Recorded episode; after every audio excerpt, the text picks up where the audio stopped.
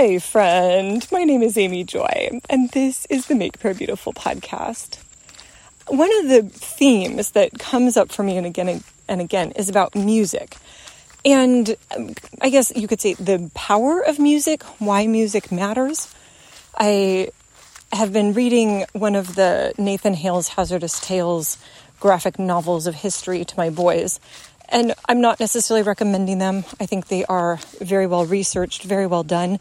But in some cases, they're very dark. So we're reading one right now about Haiti, and he talks about the voodoo. I mean, it's intense to go through it. But he also mentions they have their drumming. They have uh, that there are rhythms that have a certain type of power. I don't know if he would quite use that language, but we'd recognize that. And I remember when I was at the uh, Bethel Healing School, they did a, they were doing a particular song. I think it's called Our Father, maybe, and it's um, the chorus is about on earth as it is in heaven.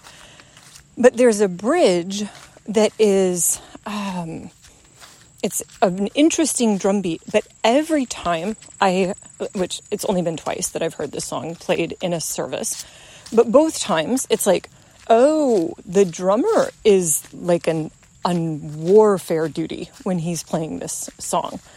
This is a call to arms and a call to war, which is it's interesting. I don't think that about most drumming.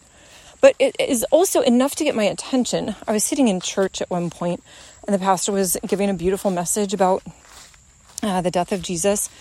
And a car drove by with the music blaring.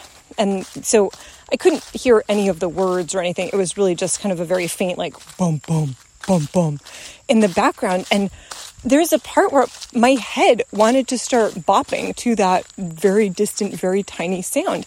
And I've noticed this in other circumstances too, like, oh, I might want to, I don't know, I just want to move. And then when I'm driving somewhere with Phil, uh, we have, I guess, a rule, which pretty much is like Phil drives.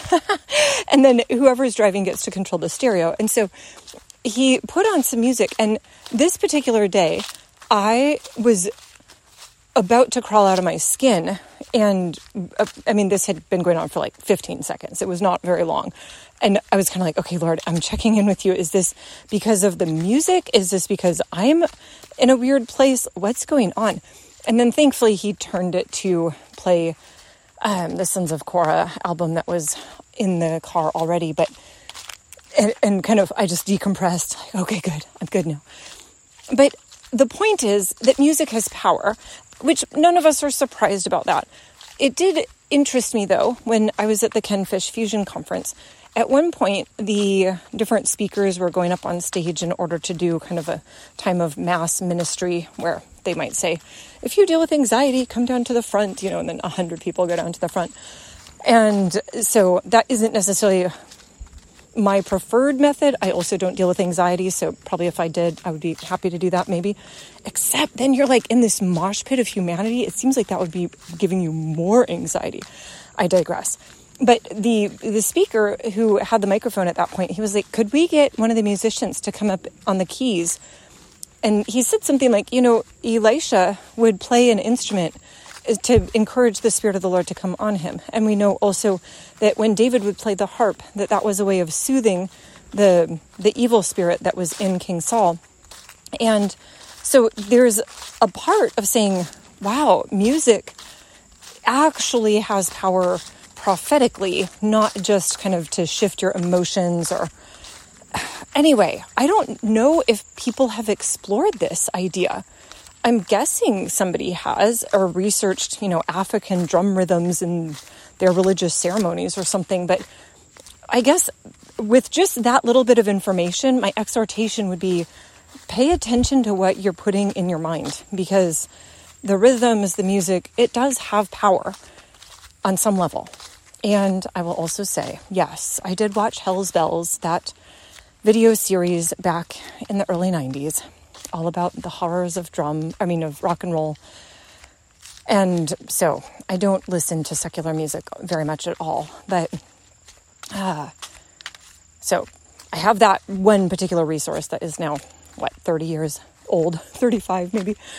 But in terms of just the overall perspective of the importance of music in the prophetic, I guess we could also look at the scriptures. There's an awful lot about making a joyful noise unto the Lord, and the Psalms have a lot about the importance of coming with musical instruments.